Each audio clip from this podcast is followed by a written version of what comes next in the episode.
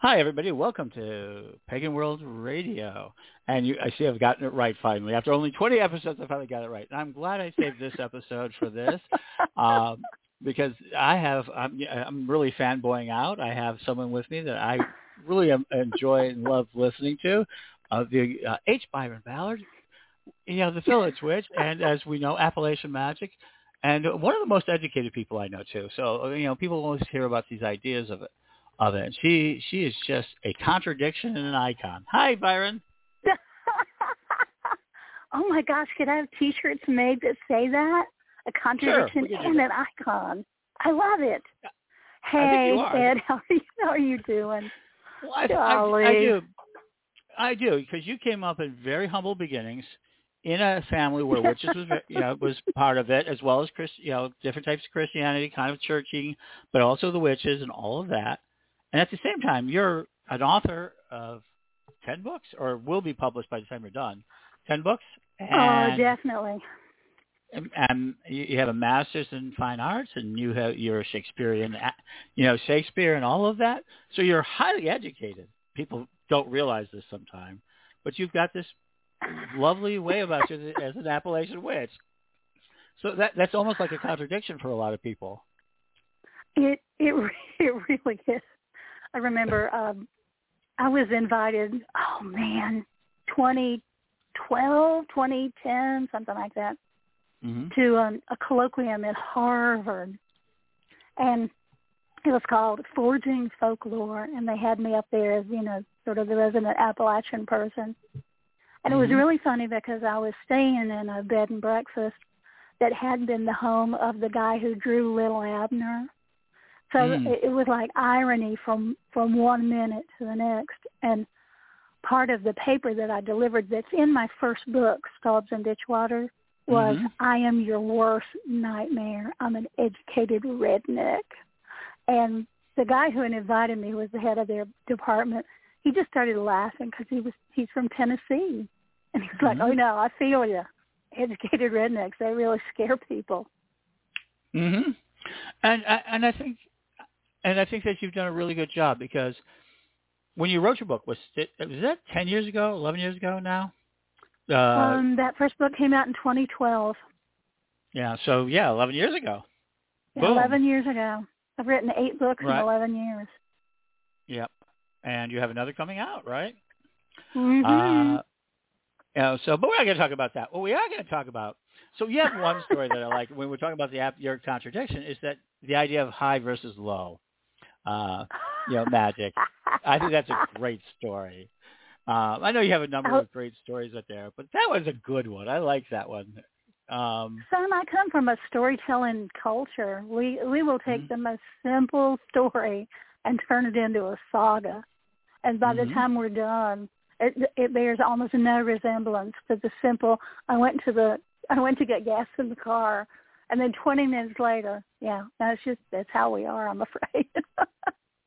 well, but yeah, that's a, think, that's a funny story. Would you mind sharing a little bit of it? That one? Um, um, but let's go ahead. Actually, I want to. That's another time. Hot teaser, folks. She's got so many little pieces that you really want to know about. Not today.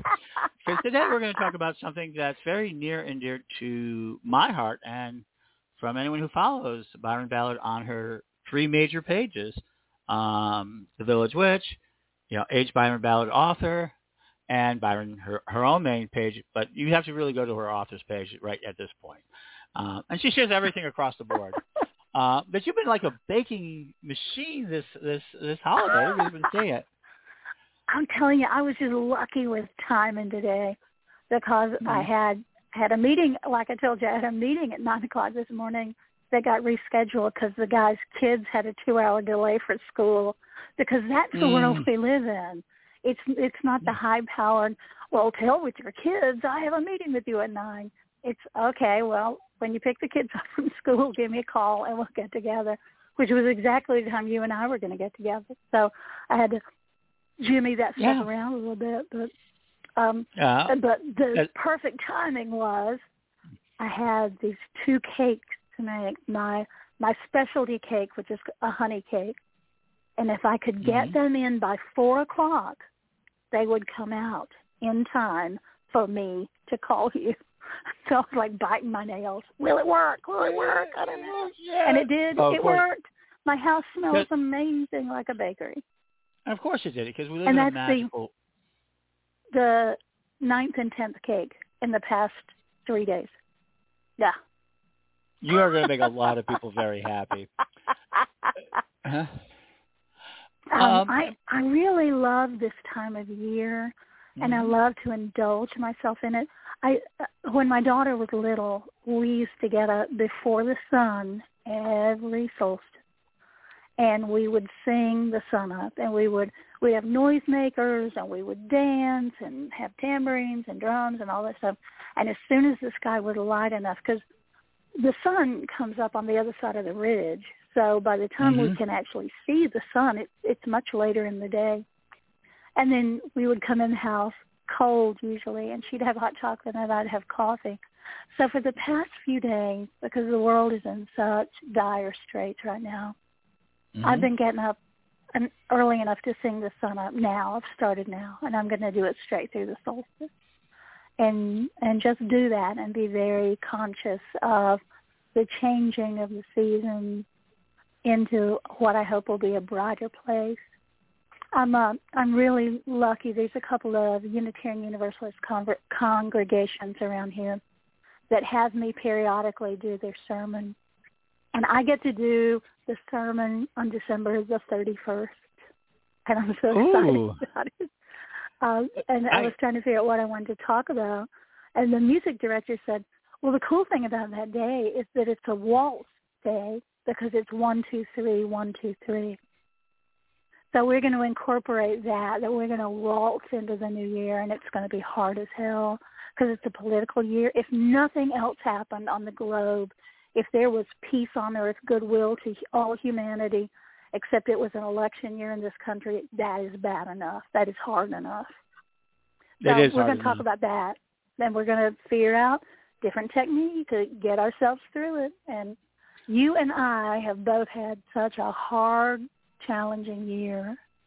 And you were Oh, yeah. you were so you were so kind a few minutes ago to say, I've learned a lot this year. Yeah, I've learned a lot too. And one of the things I'm learning is how is how Mhm. to deal because as I pointed out to a friend of mine who said, Well, I mean my problem is I've just had so much stress and I said, It's not gonna get less. It's not. Yeah. So you have to figure out how to deal with stress. That's the thing. Yes, and and for me, it's it's it's very interesting because the radio show uh, now is because um, I wanted to get started over. I'm starting completely, almost completely over. But you said something a long time ago to me. It was that um, that we're not moving in circles; that we tend to move in spirals. And uh, and I'm on a spiral. It's like being in the same garage. I'm looking out the window. I can see the same things, except now I'm a couple of levels higher, but I'm still in the garage. I feel like that. Um, and so one of the things you've you've really talked about before is this idea of, yeah, I know, um, drifting cars. no, no, it, it just reminded me of, of Jurassic Park when when the two of them, get flung off the ledge by the Tyrannosaurus, and they land in the tree, and then they Mhm. scramble out of the car, and they're scrambling down the tree, and they finally make it onto the ground, and the car falls on them, but doesn't hurt them, and the the kid turns to him and goes, "We're back in the car." Mhm. So there you are, back in the garage. in the car. Yeah. and that is an app story too. People know. But uh, one of the things you've also said is that one of the things we don't hold enough in our community. One, local to the ground. Let's be honest. This is Yeah. like my this has become my logo this year. And everybody's saying, "What do you mean, Pagan World?" I'll tell you more about that another time because I want to spend the time with that. But Pagan World really is a local to the ground project, more so than you think. Has to be. But you hear, Yeah. it has to be. And but you're when you talk about local to the ground, you're also talking about traditions and things like that. And it means doing things in your local area. And one of the things that has kind of disappeared is the and you and you, know the story Dickens story and other stories and ghost stories. And you once instructed told me that it was, and in your classes that it was very much an Appalachian tradition of having ghost stories at at Yule and Christmas. Hmm? Oh yeah, absolutely, and that you know that's old Scots Irish English stuff. I'm not sure about where else it comes from, but I'm sure other places. Right. But we um I mean we have the great example of Dickens' Christmas Carol, but Mhm. but he wasn't speaking in a, val- a vac he wasn't writing in a vacuum because of Mhm. the idea that as the year darkens, as the nights grow longer and the days grow shorter, that's when spirits are easily uh uh, move easily abroad in the world. And we have in modern the modern US primarily, we have locked that into Samhain and as though the six weeks between Samhain and the winter solstice, it's like, eh, well, you know, that's all done. But it's not. So the spirits that uh, when we do our we do an ancestor vigil here every year with Mother Grove Goddess Temple. And one of the things Mhm. that we do is we chant to break open the world between the veil between the worlds. And once we open that up at Samhain, it's open. And I mean, to be honest, there hasn't been a veil here in 20 years. But Gotcha. if you want to still pretend there's a veil, okay, that's fine. But they are abroad all the time, and oh, and we also love to scare ourselves. So we Mhm. want to we want to hold that. We want to make a little corral for those spirits around the time when we have decided that they can come and scare us. But after that, uh, uh, too much, too much. But when they Mhm. are going to be the most intense is going to be right before the solstice. So that, well, just the the the time we are stepping into right now, the time between because we have dark moon um tonight Tomorrow. is dark moon. New, new moon is tomorrow, so dark moon is tonight. And man, if you don't think they're going to be abroad tonight, this close to the winter solstice, this close to Mercury retrograde, and God, I can't even tell you right now what And- other planets are retrograde. So they're here. They're here. Right, and Pluto. So one of the things of Mercury retrograde. Um, anyone who knows about my magic, I am astro. I love astrological and astronomical events. I timed them on them. Um, Oh and yeah, me too. Yeah, I mean, uh, we went to the Parliament of World Religions. One of the great stories is we went to the Parliament of World Religions, and that new moon ritual right there. They had this great new moon ritual. I had uh, no way of planning it, but I, it was so precise for what I want to do. And the crystal web opened up. It was it was beautiful, and people don't understand the power of stories. For me, the crystal web is one of my great one of the greatest stories that I get to tell. But you you you tell stories very personally to people. People love to sit around. I've seen it at festivals. If you ever gone to a festival, and you know, poor Byron. Sometimes I think she gets oversaturated. She's very polite, and she does have boundaries. But I do think she gets over she she gets oversaturated with people just wanting, and they they will talk to her, but they also will listen to her. And and she's one of the few great leaders which is actually listened to more than talked at. Hmm? Oh, thank you. I I hope that's true. I really do. It doesn't Well, it feel like that sometimes, but I know that I had a good friend last week who had a she had a heart attack, then had emergency surgery, and I didn't even mention her name. I just put into social media. I've got a very dear friend, and she is perilously ill, and 800 people responded. 800 people and they either said, I'll, I'll light a candle, I'll pray, I'll send good energy, whatever, and then she died. And Mhm. I I let everybody know because it seemed only fair after they Mhm. had done that. Um, Yeah. And and again, the same, almost exactly the same number of people were like, "Oh, hail the traveler! I'm so sorry, I'm so sorry." So as much as I feel like sometimes the community doesn't listen to me, if I ask them out out of my deepest need, always come forward. Always. It's great.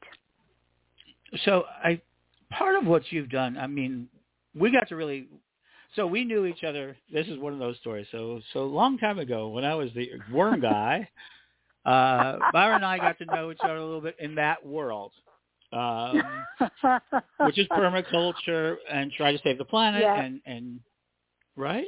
Green, you always green, green. Green, green, green. And and it's so funny, y'all. I had followed Ed's story so closely and was so angry with all that had happened to him. But hmm when I met him for the first time, um, I don't remember who introduced us, but said Ed Hubbard, and What- I went, "Oh, oh my God, are We you were. are you Ed the Worm guy?" It was in 2018. It was at Heartland, and we were sharing a cabin because we were speakers. Hmm? is, is that we didn't meet before But- then? No, no, wow. I don't remember us. That was it. We had known each other for a while now because I'd been in the worm business for a couple, you know, many years at that point. Yeah. And I was still in the worm business when I did that. Hmm? Oh, and and the look on your face was priceless. I was like, yeah, Oh, sure. what? I was- Well, yes, I am. I am Ed the Worm guy. Uh, oh gosh, yeah. You know, you and I both. I mean, it feels like we've known each other longer than that. Yeah. Because really, that's only about what six years, five Yeah. years. That, yeah, that but would be a straight through five. we've been through so much that I guess it feels. Oh yeah, we're It only feels like we've known each COVID other longer. years. We only went through the COVID Yes. years. Oh my God. And, And through it- one after another explosion in the pagan community. And there's a psychological one that I we talked to. You know, they talk about if you want to get to know somebody, meet them in many different places, so you have them in many different situations. And you and I, where we meet each other, is sometimes we festivals and conferences and just random places at times. I, And I think I know it's re- it's really funny to me when Yeah. when we just appear. Oh, Yeah. I didn't know you were going to be here. And And- sometimes you'll be really clear. I'm not going to be at X Y Z festival, and then like a week before you go, no, I think I'm going to go. Yeah.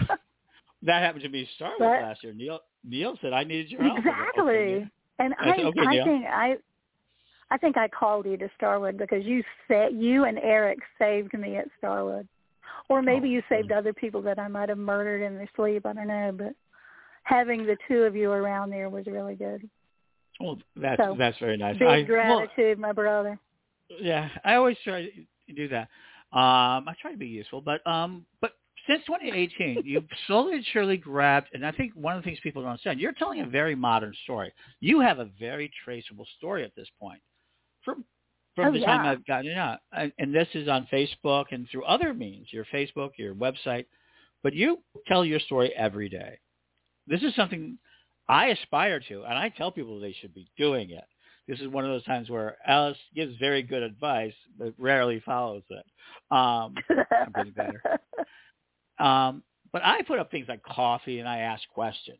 You tell your life. How did I know that you're baking?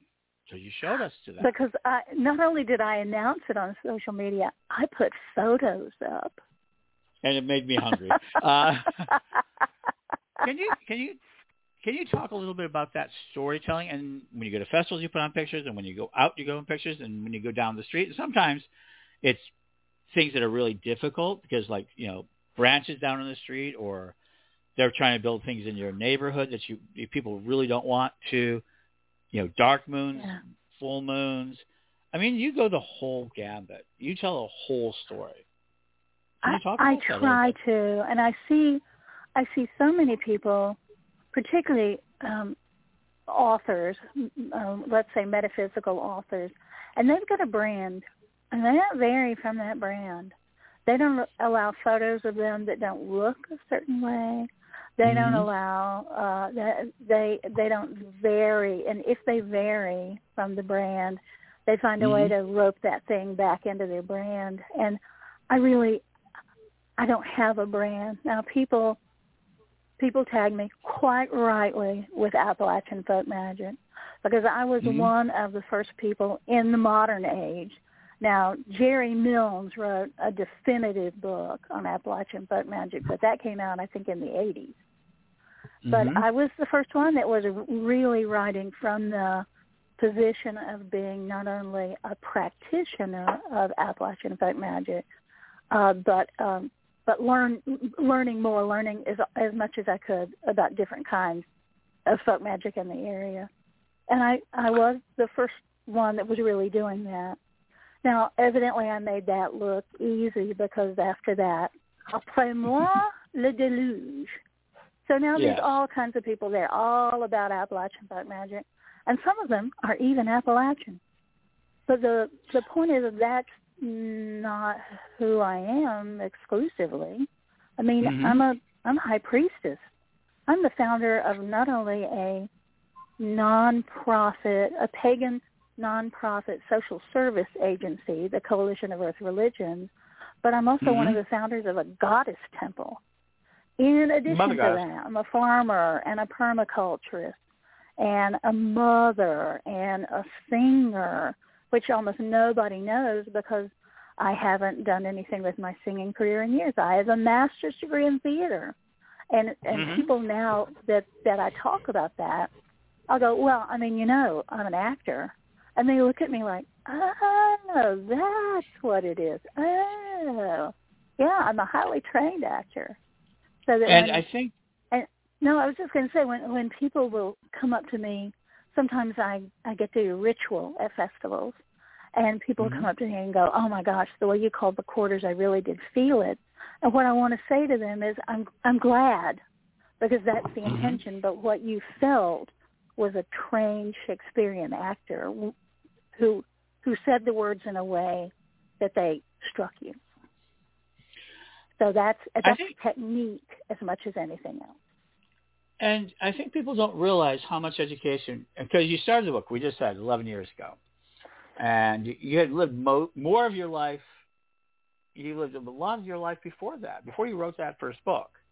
You had all of Yeah. these careers. You were, you talked about having, I saw a picture of you when you posted about, you know, the first book, your first book signing and, and how corporate you were at that time, I think, if I remember right. Yes.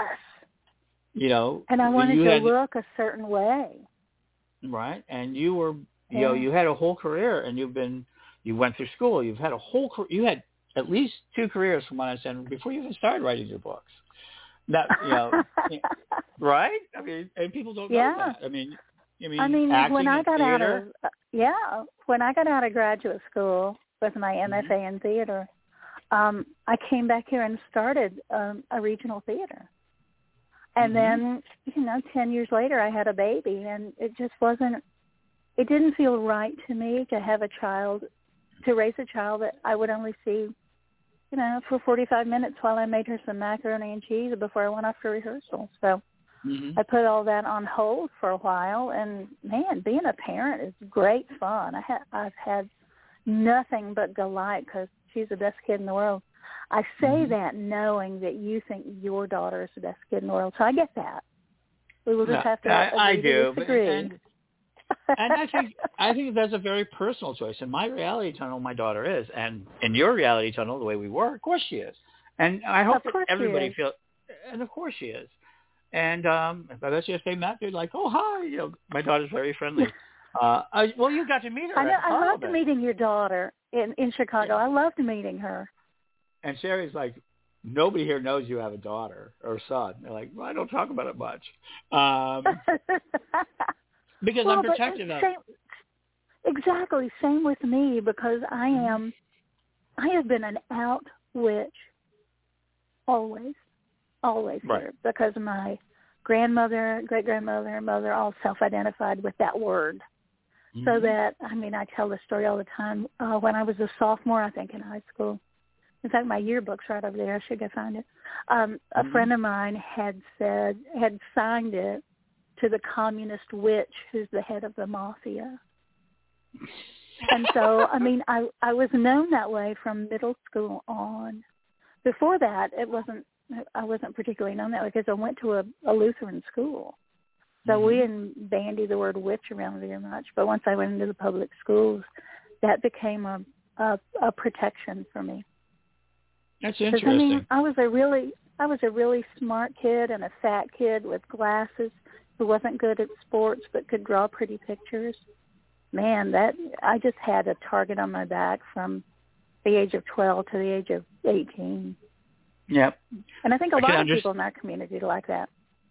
Well, I'm, I am, except I was a Christian of the early Dominionist movement. My church was like one of the first hmm. ones that got swept up in the mandate in '75. Yeah. I was like 12 years old, but ours, we- I bet. But I was very skinny. I didn't do sports well, and I was super smart. And I mean, Yeah. in this way that, and I'm not in a good way, but in the way that public schools ask you to regurgitate information. I was good at, Yeah. in my past. Or I'm not. So I, that's one of the things people say. Oh, you were really smart as a kid. No, I was good at the smart you were looking for. But as an emotional person, Yeah. I was a mess as a kid. People picked on me and everything else. I didn't know how to handle it. you know, today when people, people, um, people thought I was going to go off to college and all that. I didn't know. I didn't get out of high school. I got GED in the military. Um, Yeah. and I'm happy with my life because I think so. I think we're living lives that people are going to remember. I do. I think, yeah, as they do it, I think that's the thing you should be doing right now, because I I really feel like we're going through so many magical things. Can you talk about living a magical life worthy of telling a story about? Ah, that Mhm. is. I mean, that, that is a sermon I preach all the time. I've started in the past few years of saying, Mhm. Eradicate the word mundane from your vocabulary. I don't want to hear Mhm. that, oh, I'm back in mundane. Yeah, oh, I'm doing my mundane life. Well, if you think it's mundane, then that's your problem. If you think your everyday life, your workaday life has to not have magic in it, that's Mhm. you shutting the door on what life could be.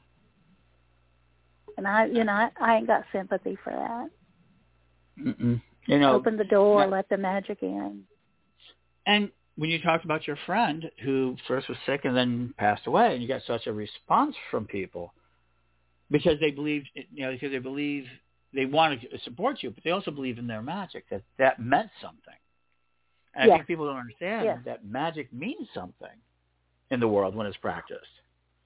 Well, I think there are a lot of people in our community, Ed, to be honest, who don't actually practice magic. They talk about magic and they bless them. They buy books and they read about magic, but I think they're afraid. They're afraid to try it in case they can't do it. They're afraid to Yeah. try it in case they can do it. Because if you really have the power of the universe at your fingertips, you've got a big responsibility in a world that is ragged. Oh, and I'm a big believer that I, within the confines of who Ed is, is that we change the world. We absolutely do change the world around, um, but not by myself. I mean, it feels so much. You know, sometimes it feels, and I know people say this all the time. Sometimes it feels like quicksand when you're practicing in sand. But if you do these little things, because you say do magic, do magic every day, do it all the time. Do it all the Uh, time. Do it all the time. do it all the time. You know, that sort of thing. And that does make for a, a magical world. I mean, somebody asked me, why am I not one of the great speakers? Because they like how I speak and everything else. And I go, I don't, and this is what I learned over COVID and going to festivals. I don't tell enough stories. I'm one of the most fascinating people. I'm, you know, thoughtful. I give them things to think about. I'm, I'm the, I am, I am the cool science teacher, this cool sort of technical person, Huh? right? It's true. And you've got all the all this information at your fingertips. I love that. But- uh, and you know, Ed, that's why you and I make a great teaching team. We do. And we only got to do that that one time really. Yeah. But And- but we well, really uh, our styles really complement each other. The impromptus at the uh, camp sometimes. Um, But yeah. we should probably. We'll talk. We'll talk about that. Uh, yeah, about this year where where we're heading into. Um, because you're going to get to a point where you're, you're going to slow down the festivals, right? You're getting to the point where you're doing more and more work at home. Or Well, I I did so much this year. I pretty much said yes to everything when I there were some did. things that I really should have because I was still catching up from COVID. There was one festival, um, the Free Spirit Gathering, and I had Mhm. tried twice during COVID to do um, to do something online for them, and both times I was at Wisteria, and the Wi-Fi there is so bad that I had to disappoint them twice. So this year, when they invited me to come back, I said yes Mhm. because I felt like I had kind of screwed them over, and I needed to go there and bring my A game and and really let them know that I appreciated what I appreciated the invitation all those years, even though I couldn't do such a good job for them. And I should not have gone. It was a it was an arduous trip. It was an exhausting uh, event, and and it, it you know it didn't help what I was doing. But Mm-hmm. it was so. I mean, the year was busier than I thought. So this year is not so busy intentionally. Now February Good. and March are just monsters. But by the time I get to May, my my vista gets hmm cleaner. Wow, what what makes February, May, uh, March such a monster? Golly. Well, You funny just- you should ask that. There's one weekend. There's one weekend where I am already booked to do this new. This is the second year of this festival in Gettysburg, Pennsylvania, called Mythicon, and it is I the natural out. Yeah, natural outgrowth of FairyCon that was the East Coast Mhm. FairyCon that was so good for a while and then so awful and then finally folded. So Mhm. I I know all the people there. That'll feel like a homecoming. I'll get to teach some of my uh, fairy related classes that I love teaching. So that's great. Well, then I'd agreed to do an uh, an online event that same weekend, and I was like, Oh, "Oh, no. I can do that. You know, if they'll just put my online class in the evening, no, no problem, no problem. well, today I got contacted about the fundraiser they do for Starwood every year, Winter Star. And they said, could you teach a class? And I, I looked at the dates and went, well, okay, here's the thing. I'm already at a festival, and then I'm teaching a class at another festival online. So, yeah, if you can give me an evening class and tell me now when it is so I can schedule around it, yes, I'll be happy to do that. And I did that because I really believe in the Starwood Festival. And I'm not going to be able to go this year because I'm taking a tour of P. Cornwall, magical Cornwall. And I'm not going to be at Starwood for the first time in literally years. Now, one of my hopes, folks, and one of my manifestations is that I, I I would love to go with you. And I know it's a tour, right? It's people you're taking people, right? It's not yeah, just I'm you taking by people. yourself. Yep. No, And I'm so taking you- people. And so, is that still open for people to It sign up is. for? It is. It. The thing about it, though, that I keep telling the organizers and my friends is that it's an expensive tour, and Sure. I mean, if the, it, it it it it handle it takes care of the cost of it takes care of almost everything, with the exception Mhm. of, your, of your flight there, and that's not going to be cheap either. So No. yeah, it's going to be great fun, and we finally we made enough people. We have enough people signed up that we know we're going to Mhm. do it for sure. But that'll be a lot of fun, and I know a lot of people in Cornwall have been there several Mhm. times, and just looking forward to taking a group to all sorts of wonderful places that are that are inherently magical, and we will make them more magical by our presence there, because that's what we do. Because what you're talking about is we have to walk our talk. And if you walk around, you know, dressed in your quote unquote witchy best, but you're not actually doing that cosplay. Nothing wrong with Mhm. cosplay. It's a lot of fun, but it's not what I do. Heaven knows I do not cosplay what I do.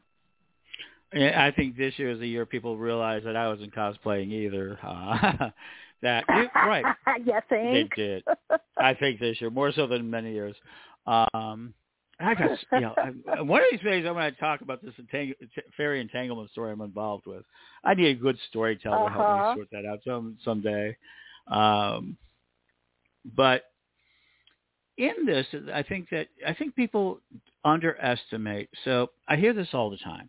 People nostalgize the past. They just make it so nostalgic and so was so much better, and they demonize the future. Like it's going to be awful. It's going to be all these terrible things. They're not going to listen to me. They're not going to do things, and they give up the now. And Mhm. one the Exactly. and you're saying that we should be more in the now. I mean, it's okay to plan for the future, and it's good to think about the past. That's where our stories come from, is the past. Right? That's where our stories come from, Right. our best stories, or our imagination. And um, and they even then they're building out of your past, but they don't live now. I mean, one of the things I think you were said in a class one time. It says, "Well, how can we tell ghost stories?" It says, you know, take out one of your family albums that nobody's seen in a while and sit down around the family with it. You know, people probably haven't seen Yeah. those pictures in a while, and and that invokes your ancestors.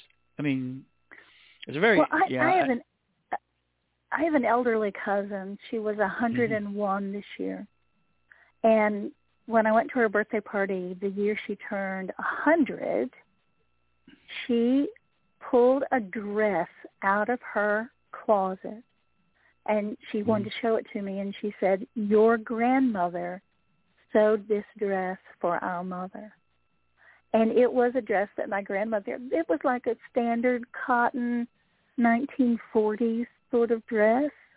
It was simple. Um, because my grandmother got her family through the depression by taking in sewing. And and that was tangible. So this woman who is 101 years old, almost 102 years old, she Mhm. Knew my great grandmother Mhm. and can tell stories about her. And and I am fortunate because I live in the place that my people are from. So there Mhm. are still people around who can say who can tell those stories. And that is a rich, rich uh legacy. I can understand that. I'm very fortunate that my family kind of settled into Chicago. Yeah, we had the country mouse, city mouse type of situation. There he goes. What does that mean? He said we had we had members families who lived in Chicago, and they also lived on a big farm in, in Kentucky, on the edge of Kentucky, close to Illinois. And they would the farm kids and would go up to the city, you know, during certain times of the year, especially Christmas, you know, that time of year. And the city kids would get sent down to the farm for the summer. Hmm. Yeah. Yeah, yeah. Huh? No, that I think that is so important and I think we've lost that. Right. And I don't was know how if that even happens at all. I'm sorry. Well, you know it doesn't because what eventually happened, my grandfather got elderly, and the best thing he did and the worst thing he did for his family, he would say, is that the thing he raised was college-educated children, yeah. and none of them and none of them wanted to take the farm. And he eventually sold. And Dole was putting a lot of pressure at that time to buy out farms, and they had a sorghum, mostly sorghum, a little bit of tobacco. Um, Mm. I suspect a few other things. Hemp is out on their edge. Um, I always joke about that. And they were moonshiners. My family down there were moonshiners. I mean, that's one of the reasons. Why did we Ah. become a city mouse? Why was a city mouse there? It's because of prohibition, huh? Exactly. You know, Kentucky bourbon. My great that was- grandfather. Go, go ahead. Oh no, I was saying no. I, I did finish. Uh, I was just, I was just The- saying it was Kentucky the- bourbon. So yeah. Oh, nice. Um, Yeah. yeah. the the husband of my great grandmother that I just mentioned, he Mhm. was the he was the middleman. So they were part of this mill, village where I live now, and Mhm. the folks would come in from the country with batwing bottles full of corn liquor, and Mhm. he would hold them. He would hold them at his store, and Mhm. then the big city processors would come in and pick them up. So he was the middleman. He never, he didn't, he didn't make it himself, but he certainly um, benefited from the proceeds, I guess. Absolutely, and it kept Yeah. a lot of people alive. It kept a lot of people alive. I mean, Yeah.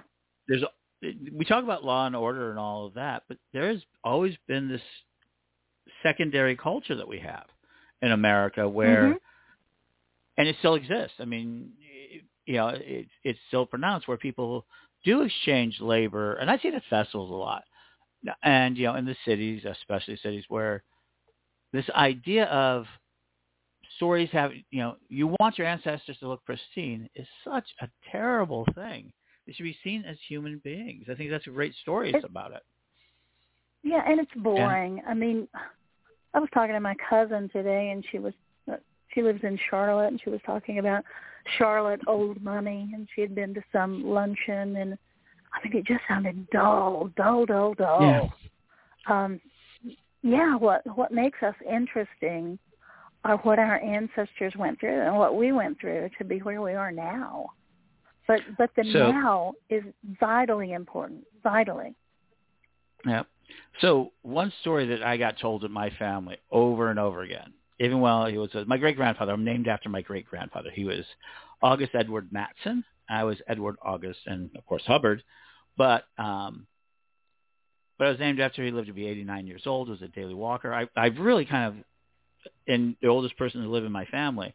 But here is one of the stories, and it was it, to the chagrin of all the women and to the joy of every man, my great grandfather became a photo. was a photographer for early Playboy, and at 77 years old, he did. I had a babysitter. I actually had Good a babysitter. For him. I had a babysitter that was play. I had at least two um, babysitters when I was young, not knowing anything, right? That were um that were were Playboy models. That would become Playboy models. Oh my Um, god, that's so funny. right? And so, and so then he would go at 77 years old. They sent him to the doctor because he was having really problems. They came back and he said, "Oh, great grandpa has a social disease." At 77, and the men cheered and the women gnashed their teeth. And I hope I'm half as oh no. Oh yeah, that's a great story. I mean, it's a true story, but it's a great story because it, it you know, has anguish and depends. On, it really shows. and you know, he'd been a widow for many, many years, so it was never, it was not, you know, any of that. Um, you know, That yeah, but so yeah, funny. Yeah. My father always said the way he wanted to die is he wanted to be shot at the age of 99 by a jealous husband. there you go. That would be kind of Now he neat, died of it? stomach cancer because he was a lo- lifelong smoker, but Yeah. yeah. Yeah, we can understand that. And so these stories get embedded in our lives, and they they really make a difference to us. Um, so the last little bit. So how are we going to make 2024 a year worthy of storytelling? Because I think it's going to be a big year. I mean, I think it's a big Oh yeah. And uh, the last week of December, we're going to be talking pretty extensively. Last night at the Dominion show, we're going to be talking about. But how can we, in this more positive light of view, as we're about to start into the retrograde, and this will be Yeah. the last retrograde, I mean, get ready to have a good time this year because, you know, this world is going to be very interesting. And then it ends January 1st, and then Pluto goes into Aquarius, which is Uh. important to me. And my birthday is on the year of the dragon, and I'm coming out of the year of the rabbit because I'm a rabbit. Nice. And so I'm my a birthday monkey. party. I'm a metal monkey. So on February 10th, Saturday, which is my birth, it's also the year of the dragon. So we're gonna celebrate that. Oh. It, it's yeah, just weirdly. I, I think. Yeah, I think the uh, reading the omens in as positive a light as we can is going to be helpful. But also, and I say this a lot, you do not counter a culture of death, which is what we live in. We love Mhm. death. We we cherish the warrior because that is the person who is death dealing, but but whom death never Mhm. touches. We love death. We love war and conflict and all that. But you don't counter Mhm. that kind of culture with more death. You counter it by being alive, by living a big, full, rich life. And some of that Mhm. has to do with just having some kind of faith that you're going to get through it and the people you love are going to get through it and you're going to help other people get through it. But also, what are you going to learn from it? I mean, you and I have already said it's been a hell of a year for both of us, and we learned a lot. We learned about we learned about ourselves. We learned about our communities, all Mhm. of that. So we, have to we have to come up with the techniques that we can use day by day that Mhm. are going to make us be able to be conscious and uh, and to give good attention to the places good attention needs to be given. We're Mhm. going to need. I I think I told you a friend of mine was saying, oh, you know, it's just been it's just a period of high stress, and I said, yeah, but that's what 24 is going to be, high stress all year. So it's going to I- behoove all of us to figure out how you deal with stress. And uh, so for me, I'm going to take and channel it into trying to continue building something. So this year really clarified. So I had my projects end. I mean, just they did. I outgrew them. I mean, it, it is hard after 22, 30 years. I just outgrew them. I mean, like, and and great people took it over. Some amazing people took over projects. They're all still existence. Nothing that I created has gone away. It's not like Ed pulled back and they collapsed. It's Far from it. They're ongoing and continuous, which is the best legacy anyone can have. Mm-hmm. That what they That is a use tw- when they Go ahead. go go ahead. I was just that's it's a triumph. It's absolutely a triumph, and and it was hard to watch you go through some of that, Oh, but to know thank that you. Even though it was hard for you, you can look at the at the labor of all that love and good attention and Mhm. and it's still standing standing strong and proud and you did that Yep. Well, You're thank not you. the only one but you did do that Oh, sure. Every, nobody does it in an absence. There's always a team behind it. I mean, there is that. Yeah. Can so one of the things I've, I've learned for myself as a chief vision officer. But you, let me offer instead of where I think you were this year. You were on a death march. You know, selling books, teaching people, telling them you know, to do magic. You were kind of on a death march across the country um, with all everything. So, did you come? You know, what insights did you come away with that that make a difference to you, and maybe others if they heard it? Uh, well, the big thing for me is what we talked about earlier, circles on the ground. We all Mhm. know from every disaster that happens, whether it is human caused or simply natural, is that the first responders are also the people who are the victims of whatever the disaster is. And once you realize that, once you get the permission slip to jump in and start cleaning and and burying and feeding. I mean the the World Kitchen Mhm. guy, whose name I can't remember off the top of my head. I mean, he goes into these disaster zones and he looks for the cooks and the chefs. He goes, well, we're setting up a kitchen and this is how we're going to do it, so that people get Mhm. fed. So that's what the circles on the ground is about. And but it Mhm. requires us to stop pissing in each other's oatmeal and go, well, but I I mean, I can't possibly work with you because you believe X, Y, Z. Yes, there's some people that are going to be a hard no. But the majority of the pagan community could work together if they could get off their high horse, if they could put their ego in a box just for a minute, leave it by the door, you can pick it up as you go out, and Mhm. just get the work done. But no, no, no, no, no. No, we're going to cancel this person. We're going to make this particular thing a, a closed practice. And Mhm. we are we do not have the kind of courage I would like for us to have to just say, well, this is my practice and I've been doing it for a while and I'm pretty good at it. So I'm I'm I'm kind of sure that you're not going to change my mind about that. So there Yep. we go. So, So I I think that's vitally important, and and I that's another sermon I preach all the time about getting to know the people Mhm. around you, whether they are your co-religionists or not. Someone that I love in my community who's doing amazing work with the homeless community is Mhm. a she's a Baptist minister, and she Yeah. is the wildest Baptist minister you're ever going to know. She and I can work hand in hand because our visions are the same, our intentions are the same, and we both love community. We love our community. So we can work together. We can work together with all kinds of people if we just would. Mhm. But we're not So- but so good at that. So the circles No. on the ground, that's important, but also to realize that, Mhm. and you had mentioned the uh, dark moon, full moon things. I've been Mhm. doing those off and on, mostly on throughout COVID. And there is now an online community of people Mhm. who they want to do a dark moon, and maybe 75, 100 people are going to show up for that. And I do it live on Facebook. And and they will say things to me like, I'll have us all stand in a circle and hold hands or do the belly basket or one of those things. Mhm. And they will report back to me that they can feel the warmth of the hand that is holding theirs. And that hand may be a thousand miles away. It may be more than Mhm. that. We have people that join those circles from Australia and South Right. Africa. So they, oh, no, of course they can't feel that hand, but they can feel that hand. So that gives They us can. such a huge opportunity to explore what the concept of the astral is. And we have been saying that Mhm. as long as I've been in, in modern paganism, is meeting Mhm. on the astral, and we'll do that work on the astral. Well, we're on the astral all day now, all the time. Yeah. The internet and is the astral.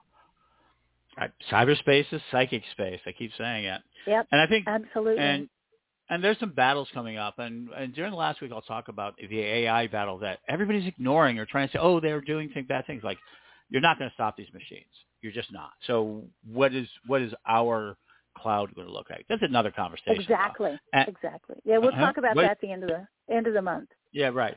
So let me leave with one last note. Well, I, I really am grateful, and I think a lot of people are grateful to have you in our community and to, and to be, have become at this rare time. I think our rare time to become a, a voice of common sense. I think you are a voice of common sense, and just enough uh, not common sense at times when it makes it useful. You're you're good at not, you know like uh, not common sense. You have to do you. this. I do try to, Huh? you know, practical knowledge is important. I think absolutely. right? And um, that people can get, come out and see you. They, you're really accessible, so I'm really appreciative of it. And we've talked about how to have magical stories. You should share them. Um, so where can let's go ahead and do that. MyVillageWitch.com is that correct? Where you can find your stuff. Yes, that is correct. That is correct. Okay. And you can I'm find me on the socials. I'm on um, Facebook. Um, uh, several pages on there for my books, but also, Mhm. as you mentioned, Byron Ballard, and then H. Byron Ballard, author, Witch About Town, something like that. Mhm. I'm also on Mhm. Twitter, where I mostly follow a bunch of people who are either gardeners, permaculturists, farmers. Uh, I don't do politics. I I follow the surprising eel historian. Uh, anyway, so I'm on Twitter, and um, Yep. only occasionally on Insta. I really want to learn to use that better. I'm, I'm not very proficient. Well, at Witch College, we're going to be teaching a lot of classes about that next year. I've got people set up to start teaching. It's a community college. People want to know what it is. We'll talk about that uh, another time. People I've been good, talking good, about. Because I want to do some teaching there too. Yep, absolutely. I'm hoping for the Witch Starter class, the Introduction to Witch Culture. I've gotten some great people, including yourself. Great. Um, Jason Mankey's going to teach. Gardnerian. Uh, Papa G out of Tennessee is going to teach us hoodoo and folk magic of that of, of that area. Um, his husband Eric is going to teach us about Catholic quarter. I don't. I, I'm probably ripping that apart. Ooh, fun. Yeah, so we're going to have some really, and the idea of that course is going to be is an introduction. I told everybody this is where people don't have, you know, are bright, intelligent, right, but are going to have zero knowledge. We're going to expect that class to have zero knowledge, and we're going to explain what witch culture looks like, not pagan culture per se, but the underlying witch culture, which is actually multidimensional in many ways. It's been a real education learning that, but we need to upgrade our community. I really do believe that. Um, We, having said yeah, that, we need to get them out of the rut of Mhm. where they are and to see the possible. because only two things are going to happen in 2025, right? We're going to have a, a very happy year because we we feel relieved, even though maybe we shouldn't be, but we will feel relieved. We've kind of missed a bullet in in 2024, or we're going to feel like we're at war in this country because Yeah. we didn't miss a bullet. And I'm not going to go any further one or than that other. right? It is, and Yeah. I think we need to be prepared for both those. Uh, you know, it's, the training you get for one is the same training you get for the other. Uh, Exactly, and there there's two whole generations um, after me, at least two, who don't understand what we went through in the 70s and 80s. They just they No. don't have a clue, No, and they need to know that yeah, right now where you live in a very chic urban area, you might be able to bandy the word witch around and nobody cares, but that's not true everywhere, and people need to be aware No. of that. and still, and and, and um, I will not walk into the country of Saudi Arabia because I'm on their hit list. Um, Yeah, people, I wouldn't doubt Huh? I am. Oh yeah, because I taught witchcraft, and they actually beheaded one of our students. Um, they got caught. oh caught. my gosh. This is almost now 15 years ago, 16 years ago. Yeah. One of our Yeah. students who was in Saudi Arabia was an actual citizen. Um, and yeah, we had a whole fight with the State Oh. Department over that, right? Because they wanted us to give out, Saudi Arabia was demanding all of the names of them. And we said no. And then told the State Department if they tried to do it, we would, uh, we would shred the uh, database. I would destroy everything before I would give it to them and I never heard from them again. Hmm? Um, I was very Ah. fortunate on that. But yeah, And- so the world, And we look at the kingdom of Saudi Arabia and we go, yeah, but that's not like us, but it is like us. Mhm. And and if things don't go well in November of next year, that will be us. that's it. And we have to be ready for that. And well, I'm and the other one. I this is a preview of what you're going to see when Byron comes back on the 28th, because we're also you know, and that will be uh, we'll be prepared for that because I also think that pagan pride events and other pagan public events need to be a lot more careful this year. Not not go to Yes. them. I think people have to come out in droves. Uh, Yep. But, but we'll talk about that in techniques. So we're going to be going all over this because Pagan World Radio is your nightly radio station. And today we were talking with Byron Ballard of myvillagewitch.com. and you can find her everywhere. Uh, my favorite books are hers. Is his latest one, Small Magics, is a wonderful book that if you really want to Thank give someone something, if you, and I think it's good for people who are who may have some talent themselves and be live it, but they have that friend, that daughter, that son, that nephew.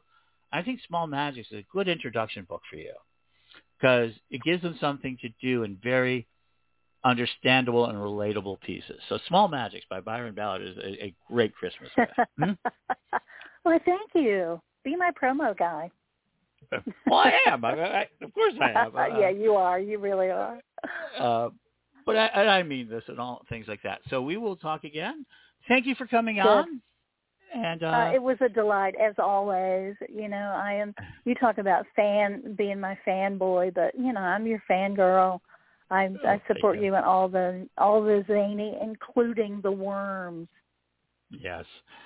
Uh, and they're, they're going to come back. There's, there's a whole story. of it. They're going to be talking. I'm going to teach that at college. Um, Excellent. there we go. Yeah. And so right now we're going to go to Speak Your Own Books, a children's book uh, from that is based on the heathen sort of thing. And we're going to hear from Chris Copeland and talks about a child book, uh, the Yule of, I won't even try to pronounce it, but it's definitely a lot of fun. Hi, everybody. We're back with Pagan Books and with one of my favorite people, Chris Copeland. Uh, Speak Your Own Books, one of those radically new companies that took advantage of the change in the world and is able to help you produce the book of your dreams. And all you have to do is be able to speak. So, hi, Chris. How you doing?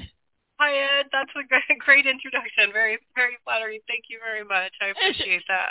And it's the truth. You are helping a lot of people get published. Um, We've And had a lot of fun in the past few years. Yeah. And this today, we're going to uh, accentuate one of your books that you've you, your company has helped produce, and that is for children. Yes. Yeah. Uh, so today we're talking about Yule at Nisahaken, Mhm. and uh, you can see here the the cute little drawings uh, that were made by a Dutch artist. Um, his name is Peter Demetz, and he's also a stick and poke tattoo artist, um, and he's uh, uh, a very talented artist and uh, just a really nice guy too. Uh, in addition to that, we have uh, Ferfe, who is uh, he's the author of the book, and he is from Argentina. Uh, he's also written another book that's available on our website. So uh, it's a, a collection of short stories. Really, if you like um, things like Hitchhiker's Guide to the Human, Human or Hitchhiker's Guide to the Galaxy, then you'll really like his stuff. It's very similar to that in style. Um, yeah. So, so that's pretty amazing. So you'll, and if you're hearing this, you still have time. Where do you get them? Let me go ahead and right away. Where do you get it? At speakyourownbook.com forward slash SYOB bookstore. You can also just go to, straight to our homepage and click on SYOB bookstore. Um, the book itself, uh, it, if you, it should be at the top of the page. We'll, we'll make sure it's uh, up there Mhm. for this for the season. Um, but yeah, we wanted to focus on this one because it's getting close to Yule time. So if you're looking for um, a gift to give a pagan child um, or Wiccan child, uh, or someone in the, the spiritual community who might enjoy it, um, Mhm. yeah, check out our website and you can order either the print copy or the PDF copy. And the cool thing about it is that you can color uh, the drawings on the inside. So it's also a coloring book for children. Wow, that's that's good. Um, I've noticed there's a lot more materials coming out about um, kids books. But what makes this one this Yule? Why would somebody want this Yule book? I mean, yeah, versus some of the other things that are out there. But what makes this a good children's book? Uh, well, it has a really good lesson in it overall. So, um, you know, it, the the book itself is fun and sweet and cute, um, but it also tells a really beautiful story about uh, a little girl who moves to a new town and kind of her fears and worries about that, and how she um, manages to to make friends anyway, uh, and um, is able to. Uh, understand Yule and come to know what Yule is. So it's a lot of um, uh, dealing with you know some of the things that maybe kids are are going through sometimes, like dealing with moves and dealing with making new friends and things like that. So they really speak to like uh, the inner child or the children's part. The idea of acceptance and and diversity, because you're very yeah. big into having that taught to people that you yeah. want that you want this idea so it's a gentle book in the sense of the idea of diversity it's it's that sort of thing that you know what does it take to be accepted in a new community yeah, absolutely. The the family featured, uh, they're all a, a family of color. So, um, mm-hmm. and and what's amazing about this book is that the little girl in it, uh, in our Imbolc book, for this same series. She grows mm-hmm. up and she is uh, married to uh, a woman in that book, and mm-hmm. uh, they're talking about their their child goes through a journey for Imbolc, a similar journey, um, and also that one was written by Furfe uh, as well. Um, so you can check out that one. It's on the website too.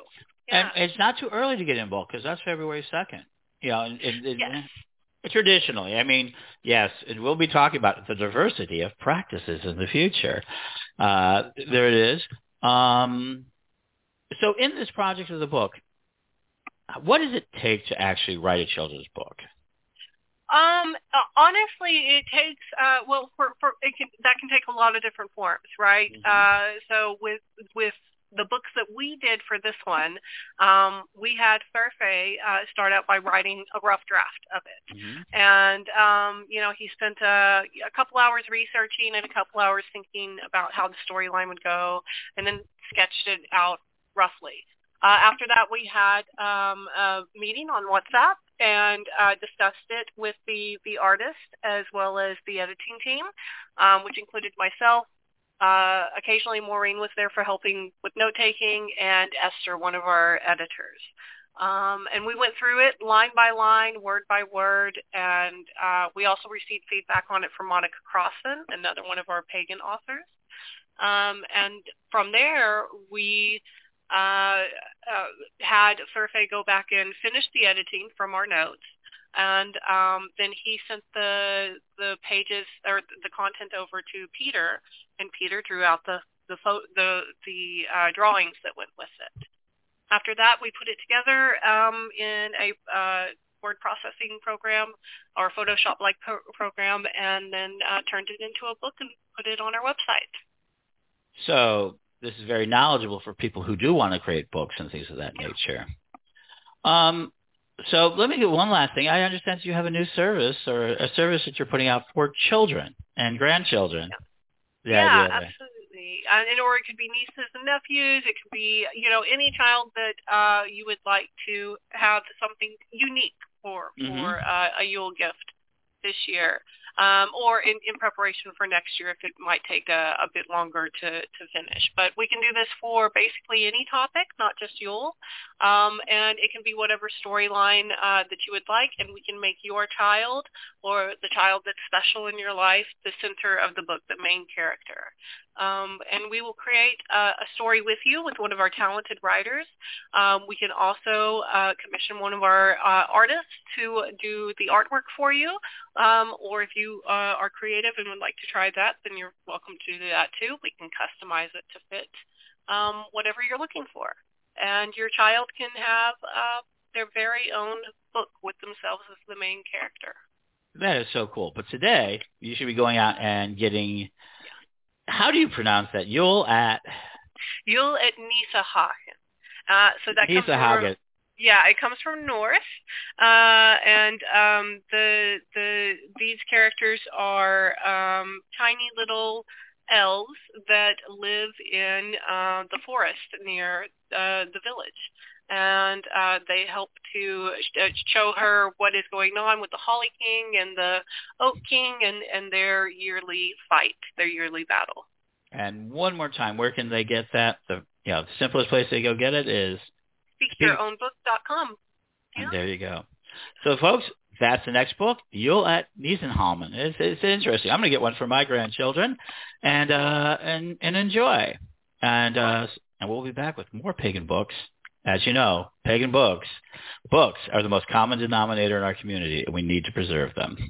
Yeah. Uh, so, blessed be. Thank you for being with me, and we'll talk again soon.